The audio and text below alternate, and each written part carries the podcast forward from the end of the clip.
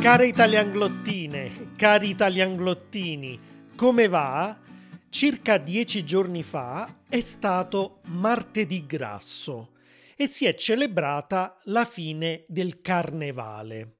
Ora siamo ufficialmente nel periodo di Quaresima, ma ho deciso comunque di dedicare l'episodio di oggi a questo particolare evento della tradizione italiana e di tanti altri paesi, presentandovi un approfondimento rispetto a quello che vi ho raccontato nell'episodio numero 6, il carnevale in Italia, che tra l'altro è uscito più di tre anni fa. Ah, il tempo vola. Ad ogni modo, in quell'episodio vi ho parlato dei carnevali italiani più famosi a livello nazionale e internazionale, quelli che tutti conoscono in pratica, come il Carnevale di Venezia, quello di Viareggio e quello di Ivrea. Oggi invece ho deciso di raccontarvi di quelle celebrazioni che sono meno famose o addirittura sconosciute alla maggior parte della popolazione, anche se sono a volte perfino più interessanti, perché prevedono una serie di tradizioni uniche legate alla terra in cui sono nate e si sono sviluppate. Faremo insomma un viaggio attraverso la penisola italiana alla scoperta dei carnevali più strani. In realtà anche il carnevale di Ivrea può essere considerato strano, visto che vi si svolge la famosa battaglia delle arance. Ma se non l'avete già fatto, vi consiglio appunto di andare ad ascoltare l'episodio numero 6 perché lì vi ho spiegato perché la gente si lancia addosso delle arance e da dove nasce questa particolare usanza. Prima di cominciare vi chiedo solo due favori. Se ascoltate il podcast con l'app di Spotify o di Apple Podcast, dategli una valutazione di 5 stelle perché così il podcast verrà proposto a più ascoltatori e potrà crescere sempre di più. E se lo ritenete utile, diventate membri di Italianglot su italianglot.com slash membership per supportare economicamente il mio progetto e ricevere tante risorse extra come le trascrizioni, le liste di vocabolario, i fogli di lavoro con gli esercizi e le flashcard. Grazie mille. Cerchiamo di andare per ordine e partiamo dall'estremo nord con la Valle d'Aosta per poi proseguire verso sud. Nella valle del Gran San Bernardo si festeggia il cosiddetto Carnevale della Comba Freide, ovvero della Valle Fredda, nato per ricordare il passaggio di Napoleone con le sue truppe proprio qui nel maggio del 1800. Ovviamente non è stata una spedizione pacifica e la gente del luogo è stata vittima di vari danni e razzie. Immaginatevi ora una serie di figure che oggi cercano di esorcizzare quell'evento nefasto, sfilando di casa in casa con i loro costumi coloratissimi che risaltano sullo sfondo bianco delle montagne e delle strade innevate. È una scena suggestiva che potete anche vedere nel video che vi lascerò nelle note dell'episodio, tra l'altro. Queste figure si chiamano lanzette e i loro costumi, completamente fatti a mano, ricordano proprio le uniformi dei soldati francesi di Napoleone. Ovviamente si tratta di una versione abbellita da tanti fiori cuciti sulle uniformi stesse e sui grossi copricapi, da perline, paillette e da specchietti che servono a respingere gli spiriti maligni. Anche la cintura munita di campanello che portano in vita serve a scacciare le forze maligne, così come la coda di cavallo che tengono in mano, che rappresenta il vento e serve anche ad allontanare il freddo. Infine, sul viso, le lanzette portano maschere di vario tipo, anche abbastanza mostruose, che una volta erano fatte di legno. La sfilata si apre con la guida, un uomo barbuto che sventola un vessillo, ed è seguita da suonatori che con le loro fisarmoniche e i sassofoni accompagnano musicalmente le lanzette. In Friuli Venezia Giulia, a Sauris, un piccolo paese delle Dolomiti di appena 400 abitanti circa, il carnevale ha per protagonisti due figure, il Rölar e il Keirar. Il Rölar è vestito di scuro e ha tutta la faccia sporca di fuliggine. Per questo suo aspetto inquietante, i bambini una volta avevano paura di lui. Il nome deriva da Röln, che sono i rumorosi sonagli di metallo che lui agita continuamente per avvertire la gente che presto inizieranno i festeggiamenti. Anche i Roln, tra l'altro, servono a scacciare gli spiriti maligni. Il Keirar, invece, prende il suo nome dalla scopa che porta nelle mani. Un tempo il Keirar andava a spazzare il pavimento delle case degli abitanti e faceva entrare con sé dei suonatori di fisarmonica che accompagnavano la danza di diverse coppie di maschere.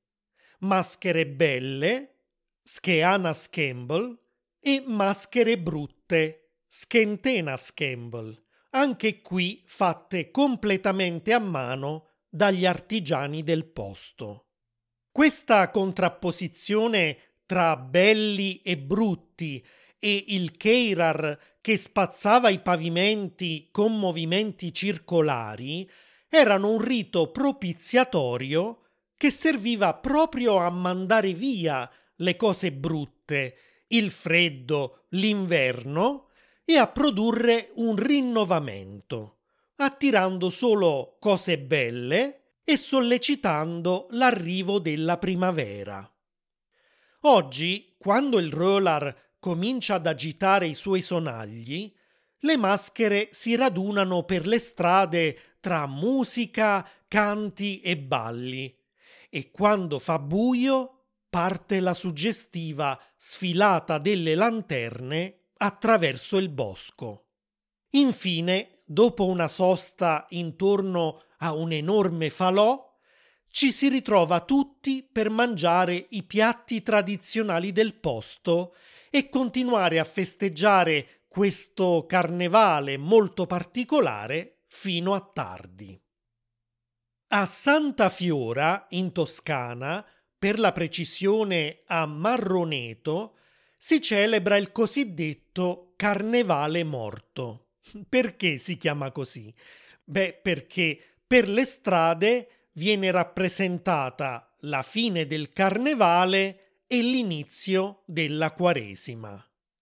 La scena inizia con un giovane ben vestito che impersona il carnevale, che si sta divertendo insieme al suo goliardico gruppo di amici. Mentre però si stanno dando ai bagordi, Carnevale si sente male e cade per terra in preda alle convulsioni. Il medico accorre subito, ma non c'è nulla da fare. Carnevale ha mangiato e bevuto troppo ed è morto. Uno dei suoi amici, il Gaudente, comincia a disperarsi e, accompagnato dal resto degli amici, canta Carnevale, non te ne andare, mentre copre il suo corpo senza vita con il suo cappotto e il suo cappello. Dopo il canto disperato degli amici di Carnevale, arriva prima il prete per dargli l'estrema unzione e poi il notaio che leggerà il suo testamento. Il testamento è in realtà un documento satirico che prende in giro la vita politica e sociale del paese. Il momento più divertente è forse il ballo dei gobbi, che eseguono una grottesca coreografia intorno al corpo di carnevale. Gli stessi gobbi poi adagiano su una bara il corpo di carnevale e, intonando una triste canzone, lo portano in processione per il paese. Il funerale si conclude bruciando il corpo di carnevale, che nel frattempo è stato ovviamente sostituito con un fantoccio. A Offida, nelle Marche, il carnevale è molto lungo. Pensate che inizia il 17 gennaio e si conclude il mercoledì delle ceneri. Il giorno chiamato la Domenica degli Amici indica che mancano due settimane al carnevale.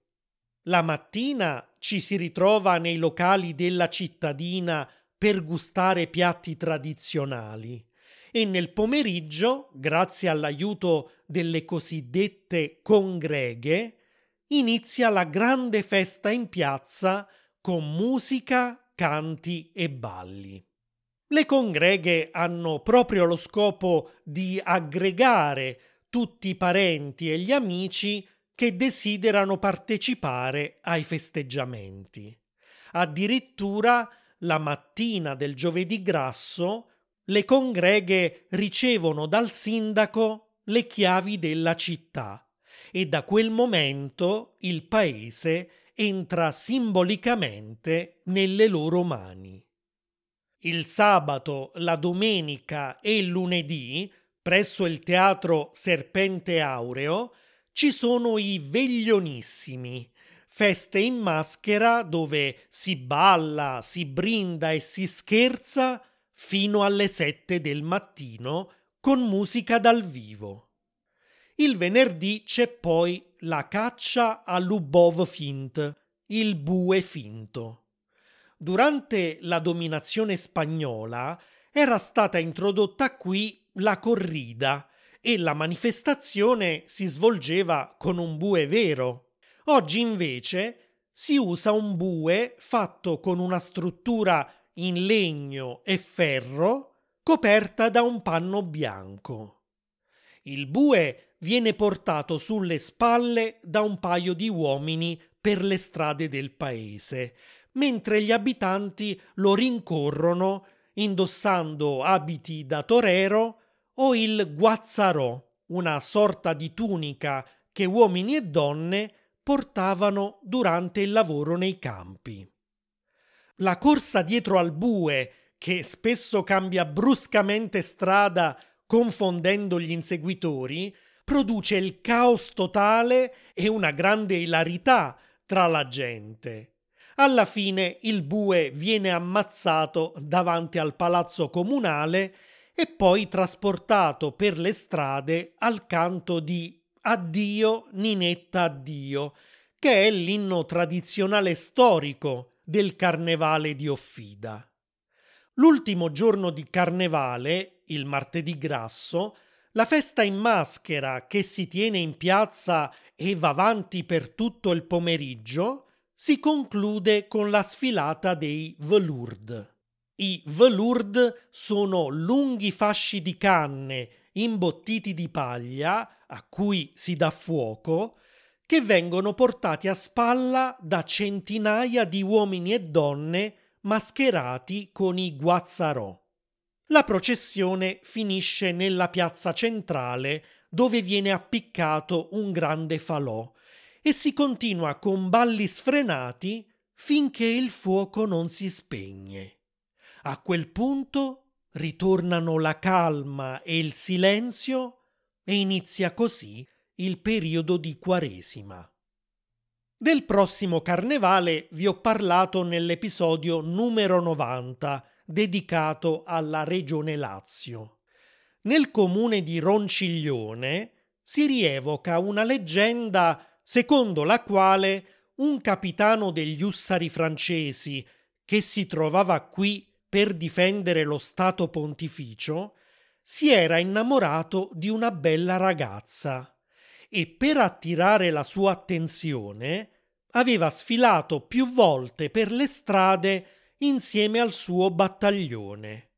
Oggi, dopo più di cento anni, per le strade del paese si svolge la sfilata degli ussari, con cavalieri che indossano tipici costumi del XIX secolo. Il carnevale di Ronciglione è però famoso soprattutto per i cosiddetti nasi rossi, amanti del vino e adoratori del dio Bacco. Questi simpatici personaggi, il cui naso è rosso proprio perché hanno bevuto un po' troppo, si radunano il lunedì nella piazza del paese con indosso un berretto e una camicia da notte bianca e cantano un inno al vino. Questo rituale ha il nome di pilatata. Poi sfilano con in mano un vaso da notte e una grande forchetta di legno. Sì, perché il vaso da notte, in questo caso, non viene usato per fare i propri bisogni, ma per offrire maccheroni alla gente del paese, a volte anche arrampicandosi sui loro balconi o entrando nelle case. Di fronte a questo spettacolo così esilarante ci si diverte e si ride di gusto. A chiudere questi giorni di spensierati festeggiamenti c'è un grande rogo, durante il quale viene bruciato un simbolico re del carnevale. L'ultimo carnevale per oggi è davvero molto suggestivo. Si svolge a Satriano di Lucania, in Basilicata, e il Ministero dei Beni Culturali l'ha inserito nell'elenco dei carnevali storici d'Italia. Queste celebrazioni dalle radici molto antiche mettono in scena il rapporto ancestrale tra l'uomo e la natura. I loro protagonisti sono tre maschere che sfilano per le strade del paese. Il rumita, l'eremita, l'urs, l'orso e la quaresima, la quaresima. Secondo alcuni antropologi, la figura del rumita, rappresentato come un uomo albero che cammina, risale addirittura al periodo in cui i normanni, quindi i discendenti dei vichinghi, regnavano qui a Satrianum. A sua volta l'uomo vestito da albero, molto diffuso nelle regioni dell'Europa centrale e sulle Alpi, sembra derivare dalla cultura celtica, che era presente proprio in queste regioni ancora prima dei Normanni ed era caratterizzata da simbolismi che si rifacevano al mondo della natura. L'ultima domenica prima del martedì grasso, il rumita, questo folto cespuglio vagante di foglie sempreverdi, gira già di prima mattina per le strade del paese, bussando alle porte con un rametto di pungitopo legato a un bastone chiamato frush. A tracollo porta una borsa di tela chiamata tascapan e rimane sempre nel silenzio più assoluto. Anche quando i proprietari aprono la porta di casa e lo invitano a entrare, lui non parla e resta rigorosamente sulla soglia senza mai oltrepassarla, in attesa di ricevere un'offerta. Nessuno gliela nega perché di buon auspicio. Il romita rappresenta infatti la natura che bussa alla porta e che bisogna sempre rispettare. La maschera dell'orso è invece un uomo coperto di pelli di capra o pecora, con intorno alla vita una catena dalla quale pende un campanaccio di mucca. L'orso rappresenta il lato selvatico della natura, quello che se l'uomo non la rispetta si ritorce contro di lui. L'orso è sempre accompagnato da Upatron, un uomo che lo tiene a bada con un grosso bastone. L'orso e il padrone sono spesso protagonisti di scenette divertenti che attirano gli abitanti fuori dalle loro case. Quando però si apre la porta, l'orso cerca di fiondarsi subito dentro l'abitazione cercando di rubare salsicce, prosciutti, salami e altri prodotti del maiale lasciati appesi al soffitto a stagionare. Quando, saltando verso l'alto, riesce ad afferrare qualcosa, diventa automaticamente suo. Se non ci riesce, gli viene comunque data qualche offerta. Per finire, la maschera della Quaresima è una vecchia piena di rughe, vestita di nero, che porta una culla sulla testa e che gira per le strade piangendo, lamentandosi e recitando una filastrocca. Il compito delle Quaresime è quello di portare via il carnevale quando finisce. Prima il carnevale di Satriano si svolgeva anche con una sfilata di carri allegorici, ma dal 2013 sono stati sostituiti da un nuovo evento, molto bello da vedere e sicuramente più ecologico, che è quello della foresta che cammina.